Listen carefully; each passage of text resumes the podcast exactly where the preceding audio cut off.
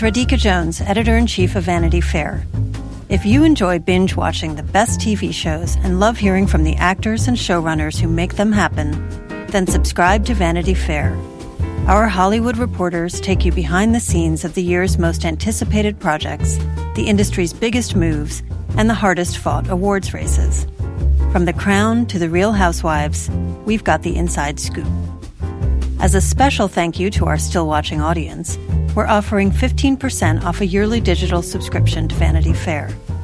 Visit vanityfair.com today and use promo code POD15. That's vanityfair.com, promo code POD15 for 15% off a yearly digital subscription to everything you want.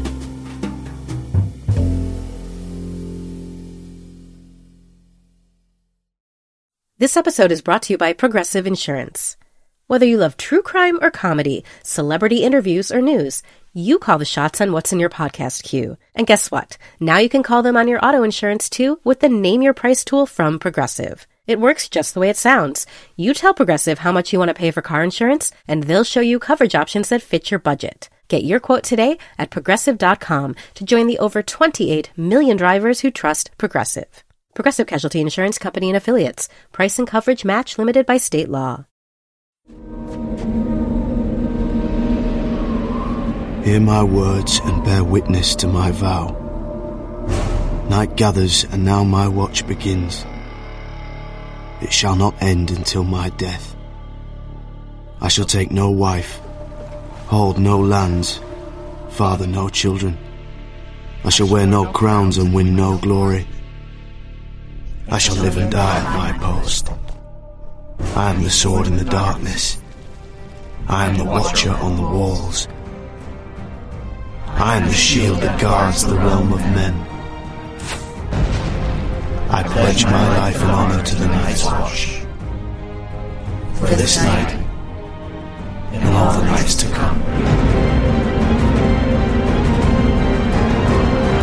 Hello and welcome to Still Watching Game of Thrones. I'm Vanity Fair senior writer Joanna Robinson. And I'm Vanity Fair chief critic Richard Lawson.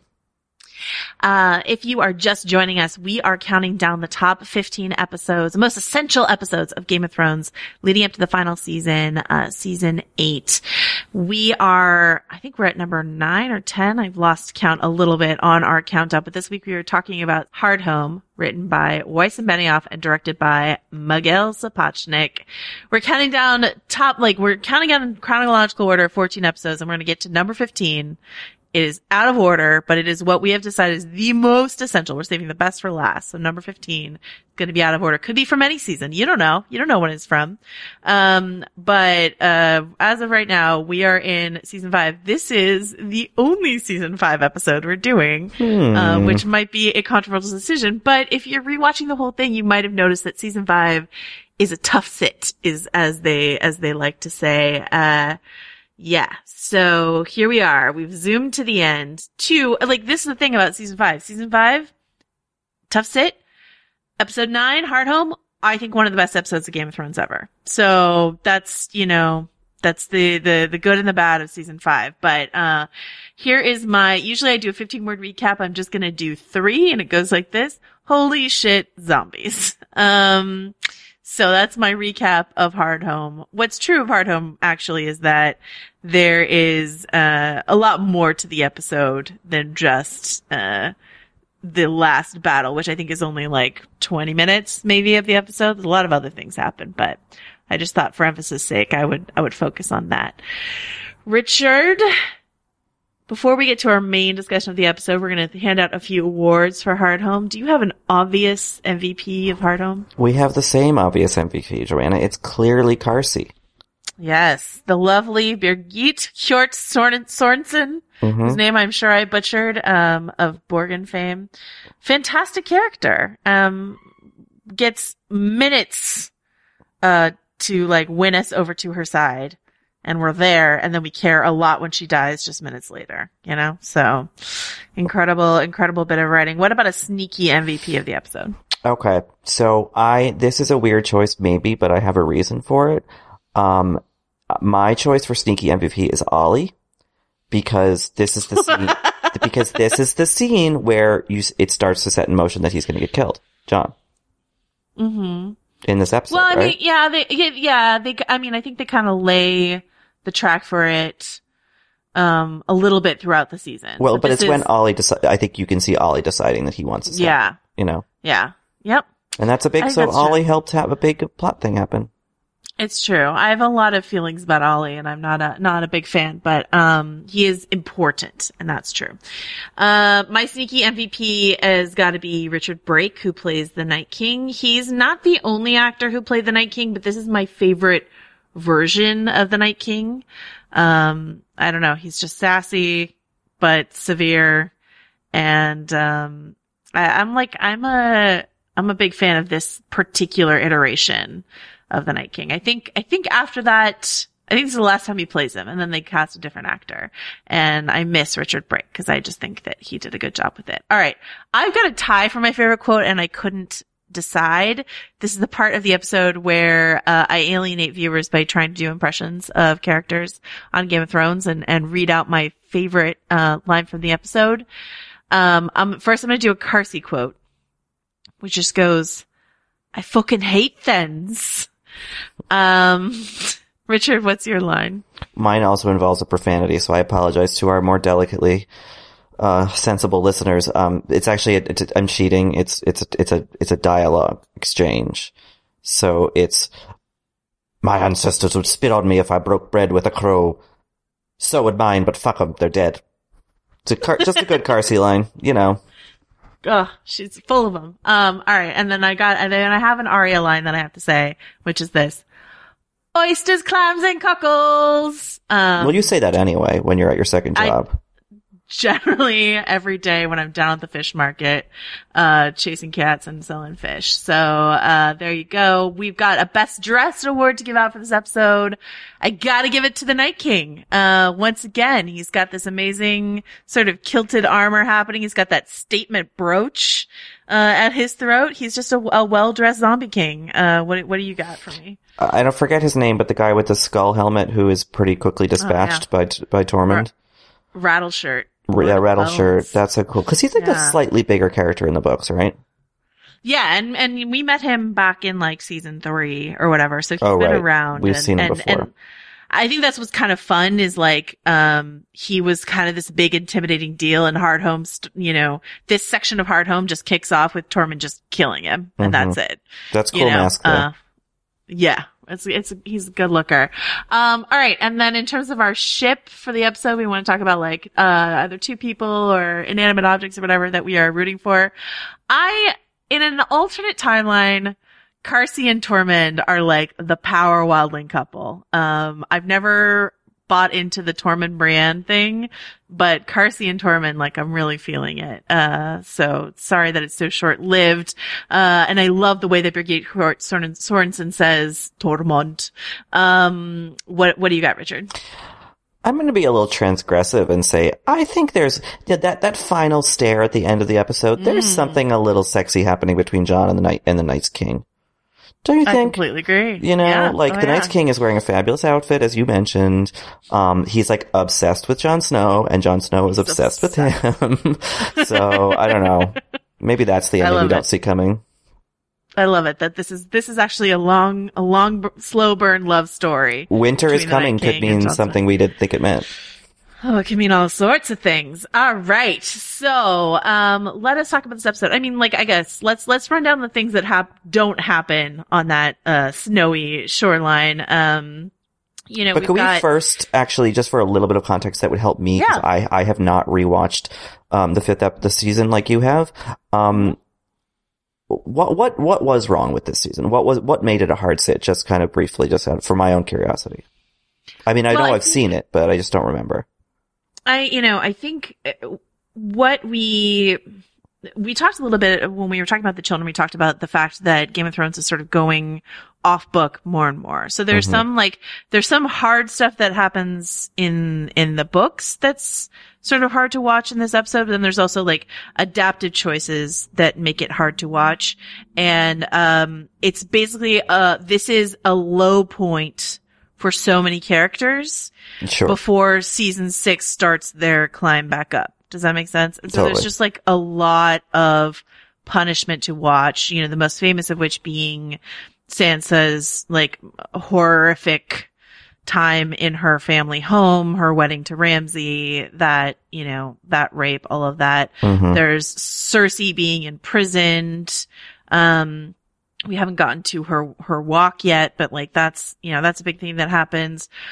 Arya uh, sort of stranded from the plot line in, in Braavos. You know, we, we talked about in the children, like when Arya leaves Westeros, that's sort of like a, a, a potentially great thing that could happen. And it's not, it's not that it universally is not, but it is hard as, as Emilia Clarke will certainly tell anyone, it's hard to be stranded from the main plot, you know, um, out there in the wild. Um, and then, you know, Daenerys, like, even in the books, the Daenerys sort of in Meereen, not sure what she's doing has always been like a hard thing for, for people, you know, because, um, even, even George R. R. Martin has, I think he's called that the Meereenese knot, like a really hard sort of narrative corner that he backed himself into of like Daenerys sort of s- stuck in this place where nobody supports her. And it's just Yeah. like, it's a, it's a, it's a downward turn for everyone. And even though it's a show that's always been like kind of grim, this is extremely a, a grim, grim spot in the show. So, Yeah. Um,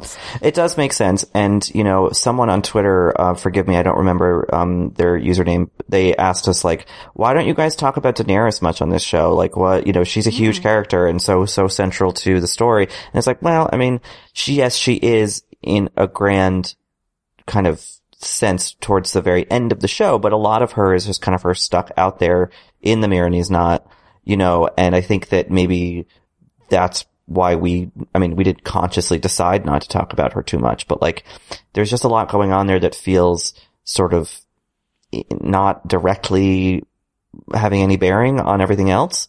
And so it's just kind of easy if we're going to do like a short 20 minutes on an episode.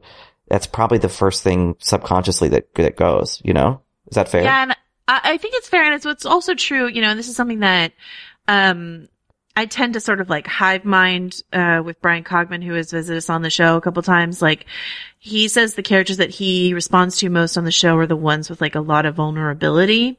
And Daenerys, like season one, Daenerys is is very compelling to me, and then there are compelling moments for her, but she's just on such a straight path of certainty for so long and that like she knows what she wants and she's just going hard at it. And it's, this is not a knock on Emilia Clarke's performance, honestly. It's just like, it's hard to access someone like that, um, in a way for me. And, you know, like, uh, like her love story, you know, she was, she was with Khal Drogo. Not that like a female character needs to be defined by that, obviously, but like she's in this relationship with Khal Drogo that is interesting in season one. And then after that, it's like, Daario, who is like a piece of a side piece, but not interesting. And then like once she gets back to Westeros, then it's like a bit, a bit more interesting and, and you see some like, uh, chunks taken away from her in terms of, I don't know, chunks taken away from her is a weird thing for me to say, but I, I, I think that that's, Chunks that's is right. the name of one it's of her dragons, is that right? a- I think, It's, yeah, yeah, it's Vicaris, Dracarys, and Chunks. Yeah, yeah, yeah, that's right. That's right. Um, but I think, I think that's a fair critique, but I think what you're just going to see is that, you know, when two people are talking about a show in 20 minutes, uh, segments at a time, you know, the characters we respond to are the characters we're going to be talking about a lot. I'm going to talk about Jaime Lannister a lot, disproportionately a lot, because that's the character that I respond to. And if you were listening to someone else do this and Daenerys is their favorite character, then they would talk about Daenerys a lot. So it's not inaccurate to say we haven't been talking about Daenerys a lot, but I think we have a few reasons why. Uh, both, both, uh, maybe legitimate and maybe not. Um, yeah, so, so that's all the stuff that happened this season. Also, like, don't forget, uh, you know, Shireen gets burned. A lot of, a lot of bad stuff happens. It's really, it's really wintry. It's really grim on Game of Thrones in season five. Yeah, and I think that, you know, remembering watching it, um, you know, because we're, there's so much extra textual stuff happening th- this season, it did give me this kind of sinking feeling that like, okay, so when working on their own and not sort of with Martin's, um, admittedly grim, uh, subject matter himself or his, his text, like, the impulse to kind of have shock to like shocking television is to like have terrible things happen, you know, and, and I think that that's something that really started to bother me and why I don't watch game, um, Walking Dead anymore. And this was the season of Game of Thrones that I think I was like, well, all they know how to do is punish these people, you know, like, and so people could be like, did you see that thing? I fucked up, huh? You know, and I think they pull themselves out of that, like you said, like in, in six and seven. Um, but, uh, you know, it is something that does for, I think, plagued the show for the rest of the run. Is this Well, yeah, im- impulse I- toward that kind of extremity? I yeah, I don't know what what I'll say is this. Something that we do it is our job to look at uh TV shows on an episode by episode basis, a season by season basis, right? That's Mhm. something that we do for a living. Um and I, there's use like there's usefulness in that. But there's but there's also like it's hard to assess a story in the middle of it, right? And so Totally. like this is the middle of a story. You know, this is uh, season four and season five are the middle of the story. And so like season five w- was hard in some points for me to get through, but then looking at it with the longer lens of Game of Thrones, it makes more sense. Um, you know, it's not, it's not something that we wanted to like spend a lot of time in our countdown necessarily, but it's not like rewatching it. I'm not like, um, oh, I refuse to watch season five. There are seasons of television I refuse to revisit. You know what I mean? I'll just like skip past like, like I don't really need to see season two of Friday Night Lights ever again. I'm good. That show lost its way in season two, and then I think it was just a hard course correct in season three. One of my favorite shows of all time. I never need to watch season two again. You don't Um, like the murder plotline? Landry murders someone. Ugh. Um, so yeah. So anyway, um, I don't feel quite that way about season five, but I think that there are things that are just like, yeah, really, really rough. And, um, but then we get really extreme highs like Hardhome. Um, something that we should talk about, uh, you know, this episode was directed by Miguel Sapochnik, who's become like one of the star directors of Game of Thrones, but he didn't start until, uh, season five. He did The Gift and he did Hardhome. Then he did Battle of the Bastards and Winds of Winter in season six, which are two of the best, uh, episodes or, or the most well-regarded episodes of the series. Uh, and then he's directing of the big, big episodes in the final season. And he's like, he's a name that people know when they know Game of Thrones that they might not know, like Jeremy Podeswa or Alex Graves or some of the other directors. Um, and, and I'm, I'm curious what you think, Richard. What do you think it is that Miguel Sapochnik does in this episode and maybe specifically in that final sequence, but what does he do to distinguish himself as this like star director of Game of Thrones?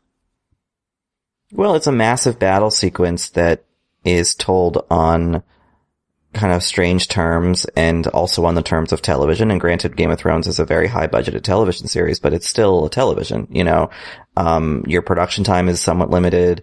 Uh, your post-production time is somewhat limited. Your budget somewhat lit, you know, like there's all these things and he makes this grand thing out of it. And I think that, you know, by this, by the time this episode aired, um, in 2015, right? Um, uh, yeah, May, on my, on my birthday in 2015, my 32nd birthday.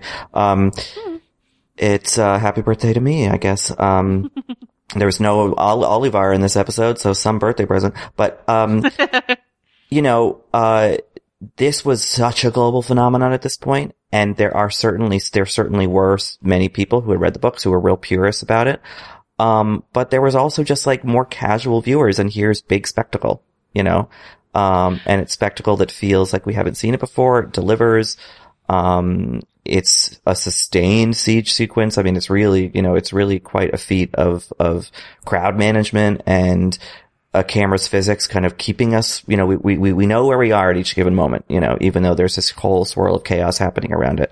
And then I think the really interesting creative choice, um, which was maybe not just a Punchnik, but maybe it was more a committee choice, or maybe it was him to end on this completely quiet note and not not a note, not thrashing music, not you know, oh god, okay, just this note of, of like silence. You know, I think that that caps off what's been loud and brutal for the past you know half an episode almost, uh, in a really in a way that you feel like, wow, I just watched something that was not only exciting and visceral but but artful. Um, and I think that takes a rare skill to kind of balance that. Yeah, no, I completely agree with you. And I think that, um, exactly what you're saying, that clarity in the action, that clarity of action, uh, is hugely important, which is not a knock on like previous battle episodes of Game of Thrones. I think, you know, they all have their merits, but there's something about, uh, something that Sapochnik has said several times in an interview is that what's most important in a battle, as far as he's concerned, is point of view. And as Game of Thrones becomes more and more an, a show about war and less, a little bit less and less about palace intrigue, that clarity, that humanity and point of view is so important. And what's so brilliant about Hardhome, I think, and once again, the battle of Hardhome is only like 20 minutes, um, is that, yeah, you've got Jon Snow, who is our POV, char- POV character for a lot of battle episodes of Game of Thrones. Um, but you've got Karsi, who once again is a character that we like get so little time to care about. We care about her so quickly.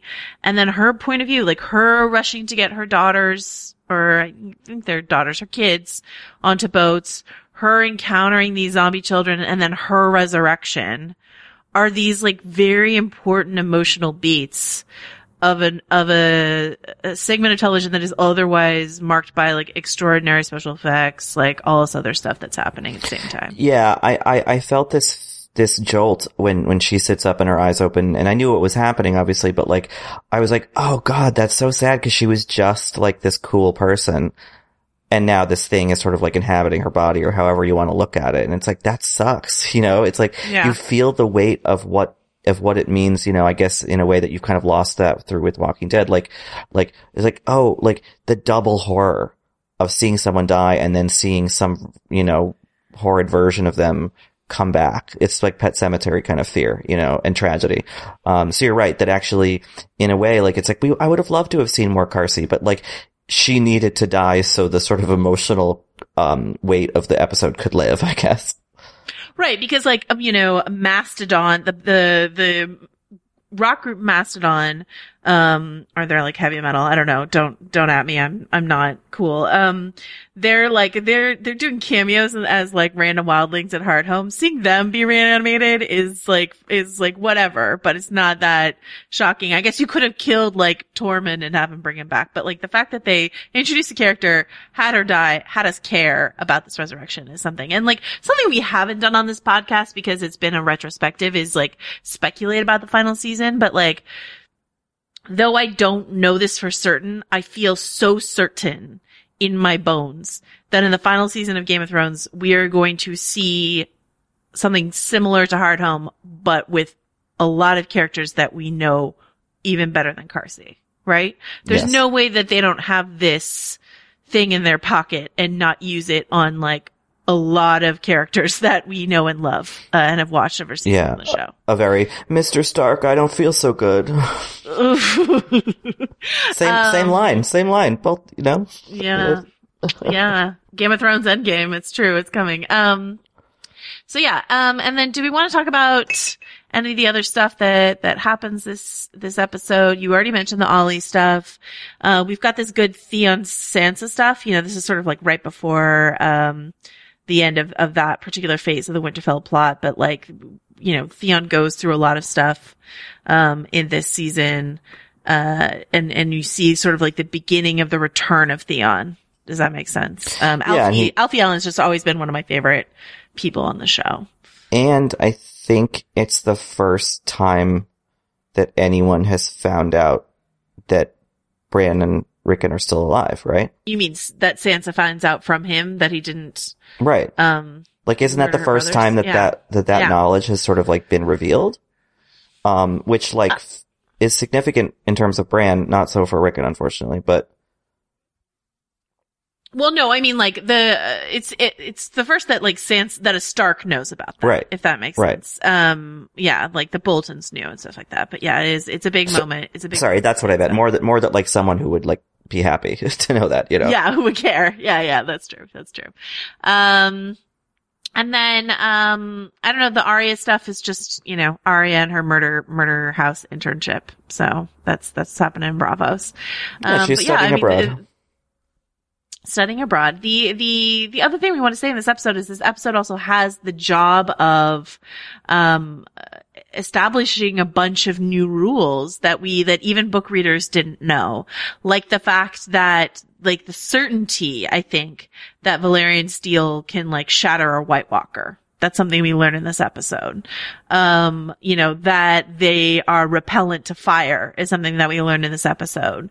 You know, there's like a lot of stuff, a lot of world building, rule dropping stuff that just happens in the midst of this, of this big fight as like when that, that great and famous shot of like, the White Walker bringing his ice weapon down on Jon Sword Longclaw and Kit Harington giving him this like fantastic, what the fuck look. Mhm. Um, you know, that forever changes our understanding of, of this universe. I think that's, and, and once again, there's a, there's a clarity to it. Like, I mean, I wrote an explainer post after this episode of like, why did Jon Snow, Jon Sword do that? There's like a lot of the casual watchers, as you mentioned, needed their hand held through like, oh, Jon Sword is Valyrian steel and that makes a difference and blah, blah, blah and all this sort of stuff.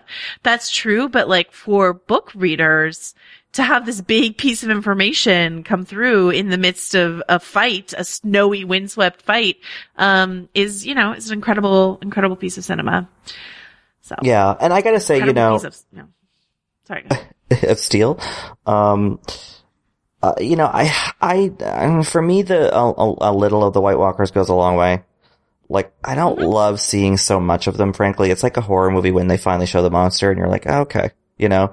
Um, and I know that that's just a, a inevitability of the show and probably would have been an inevitability of the books that these people, these creatures or whatever they are, were like gonna just sort of have to be more present, you know?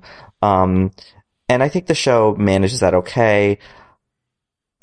I, I, I don't know. It's weird to me that the Night's King, like, has a sense of, like, wit about him, you know? like, like, his little bitchy, like, mm-hmm, you know, like, I, I, I don't know. I think, and maybe that's okay, because I guess we're gonna find out what he is, I guess. At some Maybe. point. But, like, Maybe. I don't know. I think for me, it's just like, I appreciate that scene and I appreciate what they're doing, but I don't think I needed to have the other White Walker be like a master swordsman. You know, like I think it could just be like brute force and like sort of an unrelenting thing rather than this kind of, I don't Oh, know. it's interesting. I I kind of like that they have like an intelligence, a culture, a sort of thing. Like I don't need to have like a whole bottle episode with the White Walkers or anything like that. And I like that for a long time they would only show up like once a season.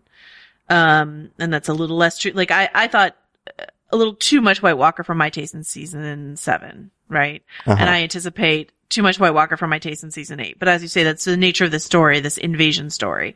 But what's interesting for book readers especially is that like the Night King isn't even a character in the books, right? Like we have Right. not that met that character. There's like a fabled old story that's the Night's King or something like that. But the Night King, um, who we had seen before this episode, but this is really like his real introduction to the story. That like, as you mentioned, that sassy sort of shrug thing that Mhm. he, that he gives Jon Snow to the point where like now if you look at the marketing for I think both last season and this like the Night King is like one of the main marketing iconic you know piece of iconography of the show and it once again just shows the the difference between George R. R. Martin's story in the books and what we're seeing on the screen in terms of like you know this is this is an important part of the story that HBO is telling. Thus far, it's not been an important part of what George R. R. Martin's telling. But anyway, um, all right. So, is there anything else we want to say about Hardhome?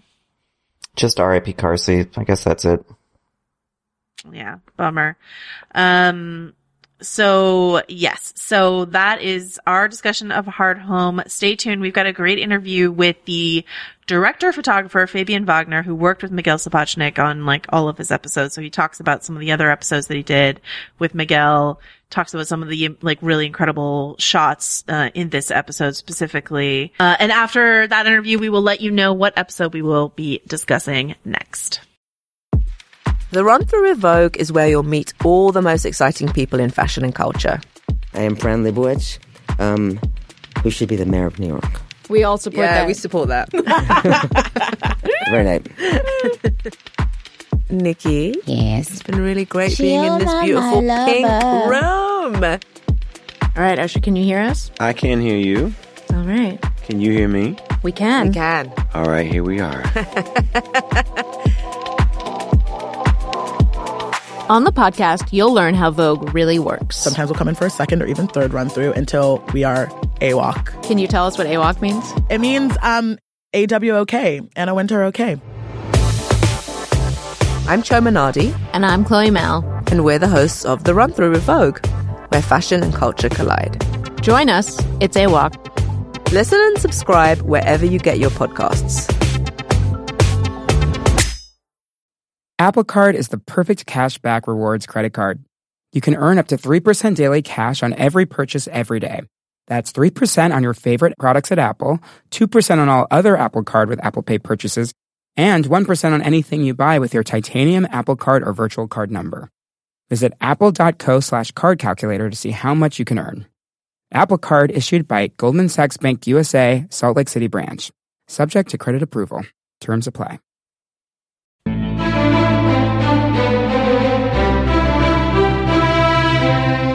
Hi there, Joanna. How are you? I'm well. Thank you so much for joining us. Fabian Wagner, a great cinematographer. You've worked on several seasons of Game of Thrones with two different directors, but most famously, obviously collaborated with Miguel Sapochnik on some of the biggest episodes of the series, including Hardhome, Battle of the Bastards, The Winds of Winter, and you guys are doing two episodes in the final season. I'm curious if you think that there is a major distinction at this point in the series between different directorial styles on the show. In other words, how much does it matter visually, episode to episode, who directed it and who lensed it? That's a big question. um, I think, I mean, I don't think that the the look itself has evolved that much. I think the look was really set on season two it's become more natural and sort of unified personally for myself. And you and Miguel have worked on so many episodes together at this point. Do you have a kind of shorthand when it comes to figuring out how you're going to visually present an episode?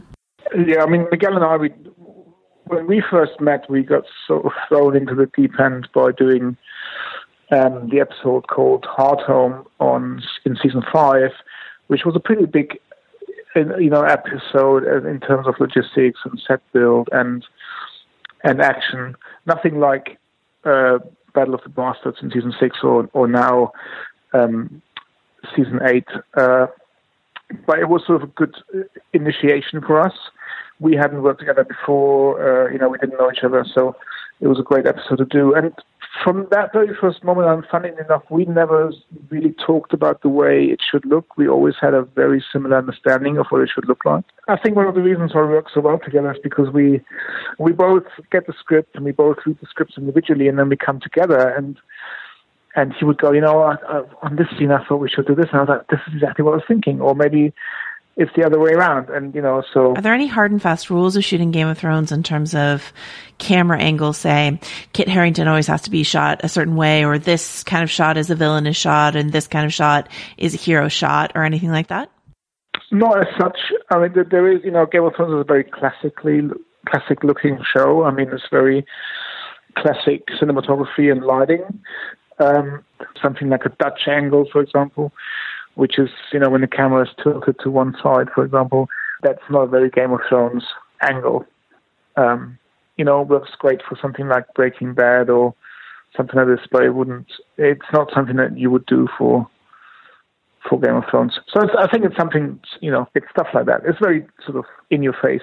I think what we've done, and that's purely down to the episodes that we've been been doing, you know, we've been introducing a few more things that hadn't been seen in Game of Thrones that much beforehand, like maybe some slow motion, maybe, you know, changes of shutter, shutter angles and, and stuff like that. Is there a time you can recall where you and your director um, decided to try something slightly experimental only to have the showrunner say, like, no, that's not how we do it on Game of Thrones? Well, I mean, there's a funny story on season five, first season, when we were we were, I can't quite remember the scene that it was, but we were shooting a scene. I remember it was in um, Tommen's chamber. It was in in King's Landing, and, and it was a it was a quite a conspiratorial scene. And you know, I had read the scene, and Nick had read the scene, and we talked about it, and we both we both kind of had the feeling that we should shoot the scene on longer lenses, be further away, maybe shoot for some foreground. Um, which is not the kind of Game of Thrones style. Game of Thrones is very you know, classic um, over shoulder close ups or close ups. And, and we were, you know, we both had that feeling, oh, let's shoot this on, on really long lenses and shoot for some foreground. And I just remember when the rushes came in and David and Dan were like, guys, this is not, this is not the way we're shooting stuff. And to be fair, and uh, you know, credit to them, they were right. We sh- we reshot the scene in the Game of Thrones style, and actually did work. But yeah, so that's one of the that's the, that's the one example that I have personally that we really messed that one up.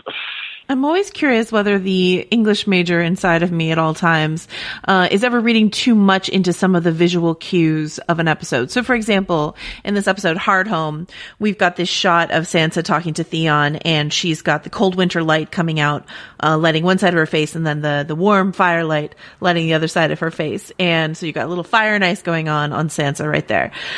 Is that an intentional sort of dichotomy that you're trying to put in there or is it just the limitations of we have to light the scene and all we have to work with is natural daylight and firelight so you get what you get? You know i can't quite remember the scene that you're talking about but you know if i was to say that yes that was completely intentional and i wanted her to have you know have a fiery uh, persona at that point and so we're placing it that way then that might have been but it also might have just been pure luck by saying, "Oh, this looks nice. Why don't we do this?" So I have to be totally honest here. You know, we, we do think about it a lot, but you know, a lot of it is also you know, sort of the luck on the day that you get, you know, you turn up and. Given how much this show relies on natural light to light certain scenes, daylight, moonlight, what have you, um, is it harder to do that when everything is becoming increasingly wintry and that you no longer have the blaring sunlight to, to light things up? You've got to deal with things filtered through, through snow. You know, I like, I like the, the contrast between the, the blue, sort of the cold daylight, for example, or the cold moonlight, and then the, the warm firelight. That's one of the things I've always enjoyed about um, Game of Thrones. I think that's sort of the colder, wintry daylight issue isn't so much of a thing. I think it's the, you know, we we did episode three in uh, season eight, and that was entirely set at night time, and that that kind of um, presented us with some, uh, you know, big challenges. And as for like the major show stopping aspect of the episode Hardhome is of course this battle. What was the biggest challenge um, for you putting together this fight between the living and the dead, uh, Jon Snow and the Night King? Mm, yeah, there was a lot of tough things on Hardhome. Surely the hardest thing for us was that we were shooting uh, very late, I believe, in the year. So we only had, it was a daytime sequence, but we only had something like seven hours of daylight. So, you know, normally we would do a 10 hour day. So we had lost three, two or three hours um, from the get go. So, schedule wise, we had to be very, very well prepared to be able to get everything that we wanted to get. Um, so we would turn up very early in the morning. We would uh, rehearse with work lights while it's still dark, and then we would you know, as soon as we could, we would start shooting, and we would start shooting until it was no longer possible, basically. And then, uh, you know, tricky things like you know shooting the giant, for example, and shooting our people interacting with the giant. How do we, when when the wall comes down, he's running towards the sea, and he's uh, throwing the big uh, piece of wood around, killing lots of um, whites as they run towards him. You know, that's something. How you know how that, it, a lot of those things are very time consuming and very tricky and have to be very well thought through. You got to do a, like Wun Wun's biggest star moments, both in Hardhome and Battle of the Bastards. What do you think is the key to really conveying size uh, and when you're working with a special effect like this one? Well, I think it's just it purely comes down to a good working relationship with the visual effects department. And you know we have a great relationship, and the, the visual effects guys are they're a great team in Game of Thrones, and we were working together for director, being able to understand how it works, and then give the actors something to act with that they can, you know, do their do their thing, do their part uh, well by reacting to something that isn't there.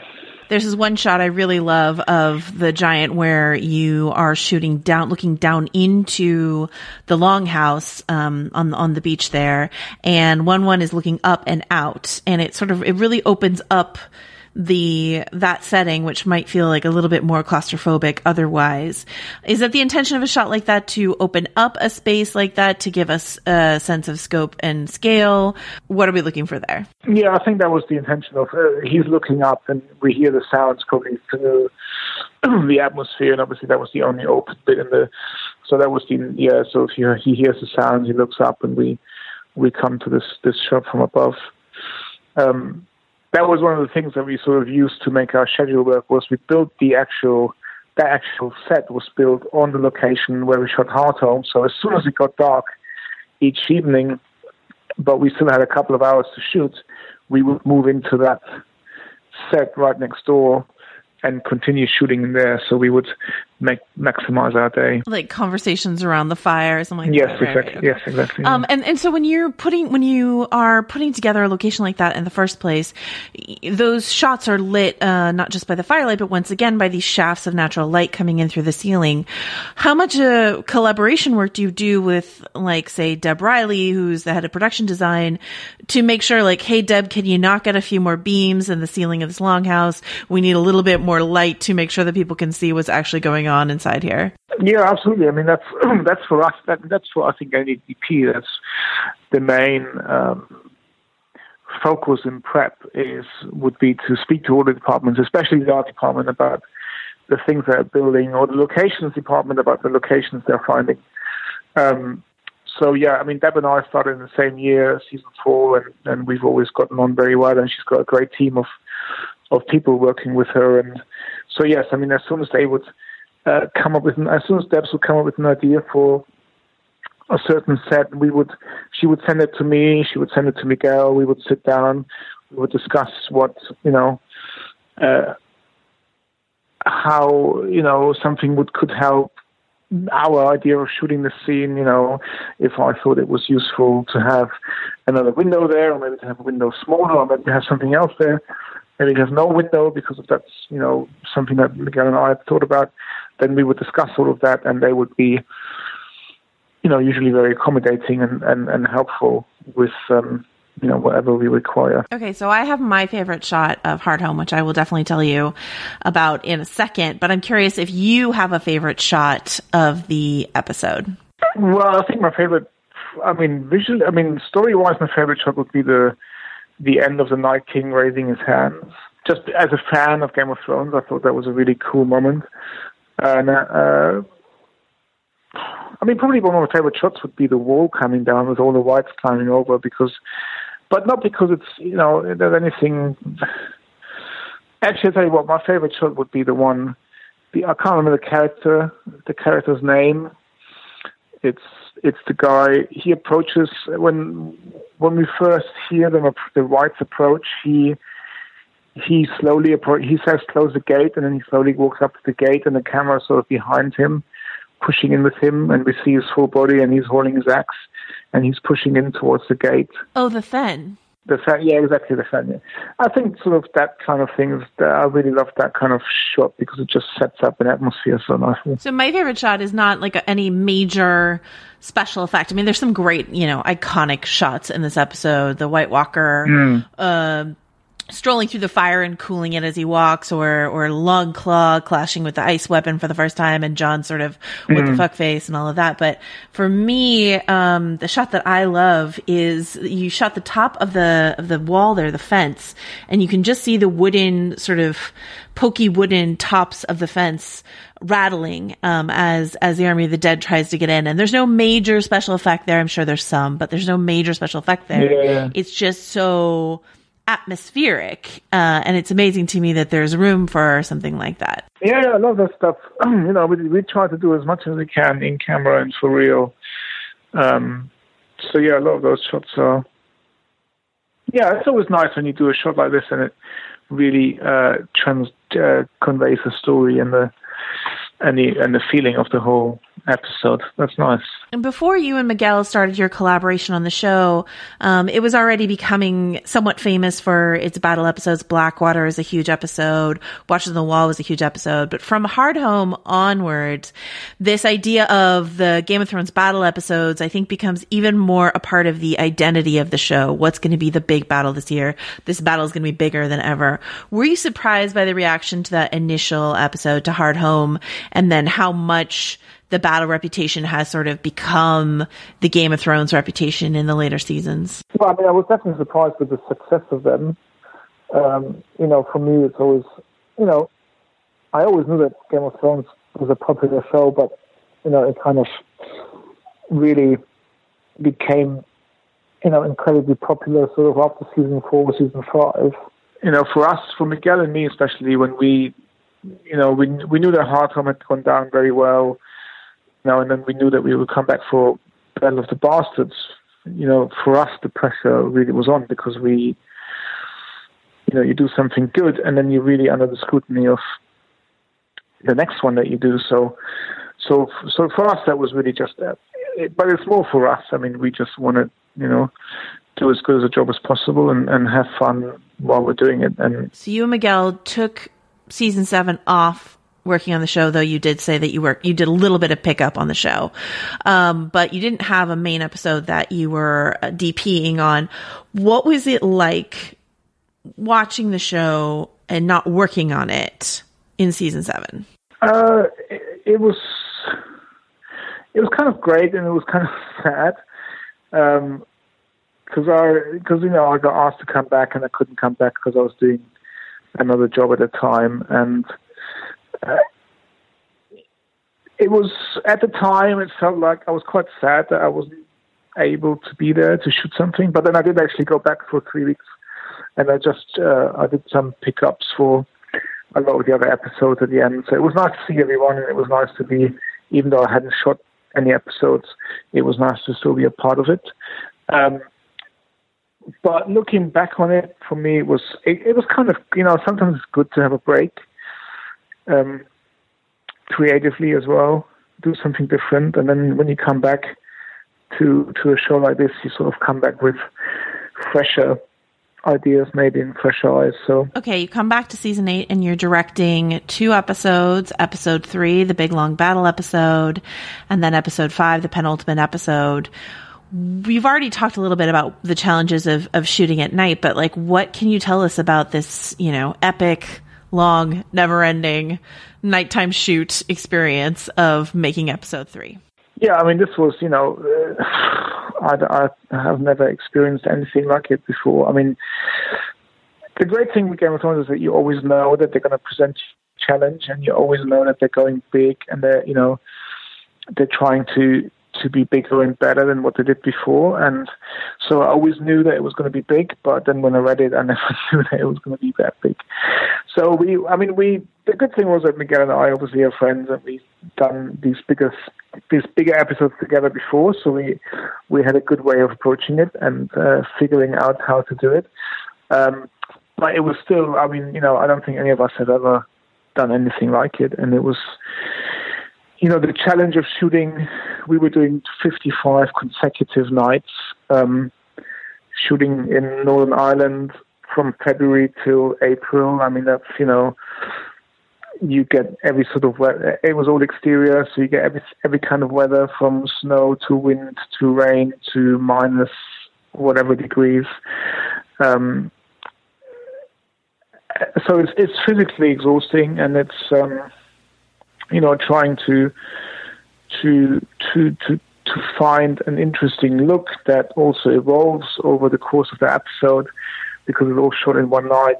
Um, you know, over you know over that many night shooting days and in such a varied weather with so many casts, with so many with so many stunts, action, visual effects. I mean, it was just you know every single you know, every single thing that you can have on set that will slow you down or that will, you know, um, make it difficult for you. I mean, oh, you know, animals, kids, you know, they say animals and kids are difficult to shoot. Um, you know, we had everything, uh, you know, times a hundred. I mean, it was just, and it's an incredibly huge episode, and so you know, it was it was just a challenge overall, and, and visually for me, it was, you know, even though it was, you know, really interesting to to do something like this. Um, you know, it, it was a tough, it was a huge setup. It was, you know, I did like like again for me, I didn't want to to come up with a setup that would just be okay for everything. I wanted to evolve the, the lighting, uh, you know, and the the, the the, storytelling of the lighting to evolve with the storytelling of the episode and, and the characters. Something that I think I've read Miguel say uh, specifically about Hardhome and Battle of the Bastards is that something that makes a big war episode, especially a special effects heavy war episode, successful is drilling down on point of view, making sure you've you've got your point of view coherent throughout the episode. And I think it's safe to say that for both Hardhome and Battle of the Bastards, it's primarily Jon's point of view, though you have characters like Karsi in Hardhome or maybe Sansa in Battle of the Bastards, you know, some some variants there, but primarily Jon how do you keep that coherence when you know as as we've been told in season 8 there's just everyone's in there like how do you how do you make sure that point of view carries the audience through I mean, that's something that Miguel and I speak about all the time, and that's in the pre- in preparation of Heart Hardhome and Battle of the Bastards and season eight as well. We always spend a lot of time talking about whose story is this, who do we really care about. I mean, we all, you know, as much fun as it is to watch some action sequence, uh, you can only watch, uh, you know, action for so long before it becomes repetitive or boring. So, and we don't care about the action if it doesn't involve any of our uh, the people and characters that we love. So we always talk about, you know, to make this more compelling or to make this more interesting, we need to we need to feel for like I said, in, in Jon in, in Battle of the Bastards, it became very much about Jon, And a lot of the stuff, you know, it, it also came from not only because we wanted to, you know, to to do something that's engaging for the audience. It was also how how can we shoot this um, without completely going overboard with our visual effects budget or with our, you know, we sometimes we have to sort of hold it in and say, okay, we can't do another big a huge scene with a massive wide shot because, you know, because we probably don't have the time or the resources actually to do that. So sometimes it also gets, you know, you kind of get pushed into it by into something like that where you you make it smaller because you make it about this one character and things happen in the background or around that character and in the end that becomes much more interesting anyway so it's, it's, I think it's a combination of those two things. And obviously, season eight is very much about all the characters. Everyone is there. So we, we were just trying to to create a story for each character that we can follow and that the audience can engage with, so that when something happens, if something happens, um, it will have much more of an emotional impact. Like, for example, the best example would be the shot in Battle of the Bastards behind Jon Snow and all the horses are coming towards him. You know, that sort of became an iconic shot, but that was a very simple, you know, uh, old camera technique. It's all in camera. There's no visual effects in it. It's it's just a very simple shot, and that you know that shot became very powerful. Even though it's a very, I mean, if you just had that shot by itself, it would be super boring. But the shot becomes so strong because of Jon Snow and the 60 horses which we had on set and the fact that people think, "Oh God, he's going to die." Working on Game of Thrones has been, you know, as as you said, you never worked on something of this scope before you started uh, many years ago. It's been pretty instrumental to your, you know, to your career. Mm. What was it like shooting your final your final shot for Game of Thrones? Yeah, it was. It was. You know, it was. I can't actually put it in words. I've I've made. I mean, first of all, the fact that they've asked me to come in season four, and then the fact that they've asked me to come back every season to shoot more stuff, you know, means so much to me. Uh, it's definitely changed my career. That show. It's. um I've met some amazing people. Uh, just to be able to work with, or alongside all these other DPs like Jonathan Freeman, you know, who Rob McLachlan, David Franco, Anette Haellmigk, you know, these guys are just you know incredible DPs, and so to work alongside them and to learn from them and with them, it was just an incredible experience. So the last four years have been amazing for me, and to know that you know you go back on that show, which everyone loves so much, um, was great. In season eight, you know, my wife, or she actually we got married during season eight. Uh, you know, she was working the show as well, so that became, you know, that was obviously the biggest part for me. Um, which was great. And we just, you know, so, and we had a lovely time in Belfast together. Uh, so there were so many personal things and professional things that came together on season eight. I'm kind of glad it's finished because, you know, it's nice to go and do something else and, um, you know, sort of challenge yourself with something else. But I, I mean, I, I already know, I'm, I mean, I'm already missing it now because normally I would be this would sort of be the time of the year when I get sort of the first email saying, okay, you're going to get the outlines of the scripts in a couple of weeks and, you know, maybe come over in April, May to do some recce's. And so I already miss that because I know that's not going to happen. Did you did you meet your wife while working on Game of Thrones? No, I met her on a different job, but oh, okay. we then both. What does she What does she do? She's a makeup artist. How fun! How fun! I know that when the actors finished shooting on season eight, um, they were presented with a, a, storyboard from you know one of their big scenes as sort of a thank you for your time.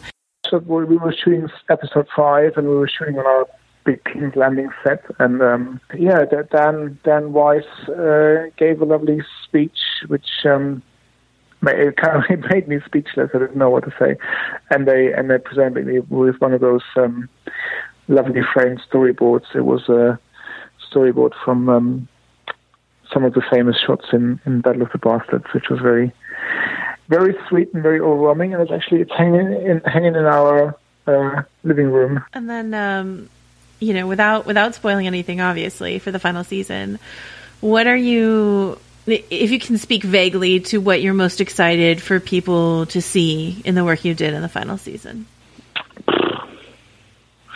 You know, I just hope that I just, you know, with a lot of success for a show like this also comes a lot of, you know, pressure. And I just really hope that I really think and I hope that, you know, the fans will love it. And uh, we've all, uh, you know, the whole crew has put so much effort um, in all the seasons, but especially this last season. Um, so much effort and so much love and so many hours and nights and and everything. And so I just hope it, you know, I hope they love it. You know, is there is there a shot from Game of Thrones that you didn't shoot that you think is is one of your favorites or iconic uh, in the series? Yeah, I mean, well, there's a scene if I could shoot any scene. But then again, I wouldn't shoot it because he's done it so perfectly, and he could, I couldn't make it any better. But is the red wedding? That's kind of that's that scene mm. is is great, and I just love that scene and the way Rob shot that is just so beautiful. And um, that's sort of I've always watched that scene, thinking, "Wow, that's a I would have loved to have shot that scene." what a, what about the way that what did Rob do in that scene that you feel like really makes it so resonant from a DP point of view?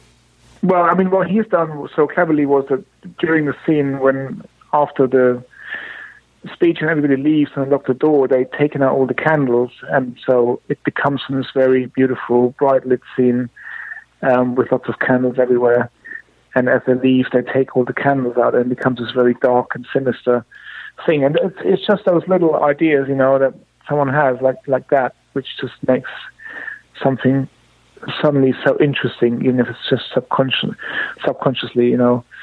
Um, and and so I thought that was just an amazing little detail in that in that scene. And obviously because it's you know they're killing three of our favorite characters. So you, something that people I think forget when they think about Hardhome is the fact that the battle itself is only what the last twenty minutes of the episode, Mm. if, if even that, right? Yeah. Um, and, and you have so little time to establish our emotional investment in characters like the Fen that you mentioned, Wun Wun the giant, and then also Karsi. Karsi, yeah. Um, Karsi is so integral to this episode because her death, her resurrection, and we have just minutes to like meet her and care about her. So, you know, in addition to that actress's great performance and she's fabulous and has been fabulous in everything she's ever done, how do you what are some techniques of shooting a character like that to get the audience really on her side as quickly as possible? Well, I mean, she's a great example for you know setting up a character and and implanting that seed in the in the audience's head. So we always, you know, Miguel and I make a list of the things that we really really have to get.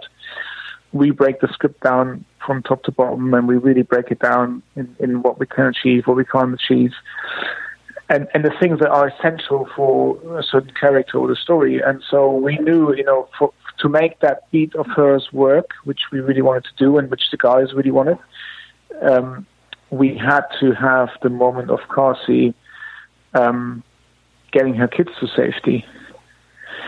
And there's a scene down by the boat, so she's getting the kids in the boat and she's saying goodbye to them, and and you know she she punches the other guy who comes along because he wants to get in, and but and and and just that very brief second of of us seeing that she's okay, she's a mom, she cares about these kids. Uh, and she's getting into safety, and then she's going back to fight, and then when she's getting killed by the by by the white kids, I mean, you know, just subconsciously that I think that trigger of as soon as you see her, you relate that to the scene with her and the kids, which was only like you know maybe a 10 second scene, 15 second scene, but it was enough to to feel that for the character, which makes her death ever more so. Um, you know, sad and, and, and Yeah, and it's exactly that point of view that we were discussing earlier, where the the visual effects of that of that sequence are amazing. Everything with the whites and the White Walkers visually incredible, Hmm. but I don't think it lands if you don't have Jon or Edd or Tormund or Karsi or all of them and their emotions around it. Yeah, exactly. Yeah, you wouldn't. You would just get bored after a few minutes. But because because we care so much about these characters, it's that's what Game of Thrones is so good at. All right, so many thanks to Fabian Wagner. I think I lied early in this episode when I said this is the only season five episode we're doing. We're obviously we're doing season five, episode ten, uh, which has got you know that that very famous uh, stroll that Cersei takes through town. Uh, so season five, episode ten, Mother's Mercy, is the next episode we are doing. Richard, until then, where can people find you? Well, VF.com uh, and at Rylaws, and I don't know. I'll probably just be like down by the docks looking for your oyster cart. I guess. Cool, where cool. you- Uh, is that? Where you're gonna be? Well, I mean, I should mention because I forgot to that this episode was edited and produced by Dave Gonzalez. You'll find me putting together a all bone ensemble, a sort of Rattleshirt look for the Mhm. final season watch. Um, I've got my skull helmet ready. I, I need to get that little shirt going. Um, otherwise, you'll also find me on VF.com. You can find me on Twitter at Joe Wrote This. We will see you next time for season five, episode 10, Mother's Mercy. We've all been there before. You're planning a dinner party or having family over or even just cooking for yourself when all of a sudden it starts to feel overwhelming. Uh, I live in a very small one bedroom apartment with a very small kitchen. I can't figure out what to serve besides water soup at this point. I'm Chris Morocco, food director of Bon Appetit and Epicurious, and this is Dinner SOS, a new podcast from Bon Appetit. Maybe it's a last minute party with no menu inspiration, a kitchen with no space, a toddler who will only eat buttered pasta. Name your dinner emergency. We're here to help. Here's how the show works. On each episode, we'll take a call from a home cook facing a real dinner emergency. Then, I'll work with one of our editors or someone from our amazing test kitchen to try and solve it. Because cooking for the people you love should inspire joy without a side of stress. Make sure you're following Dinner SOS wherever you're listening now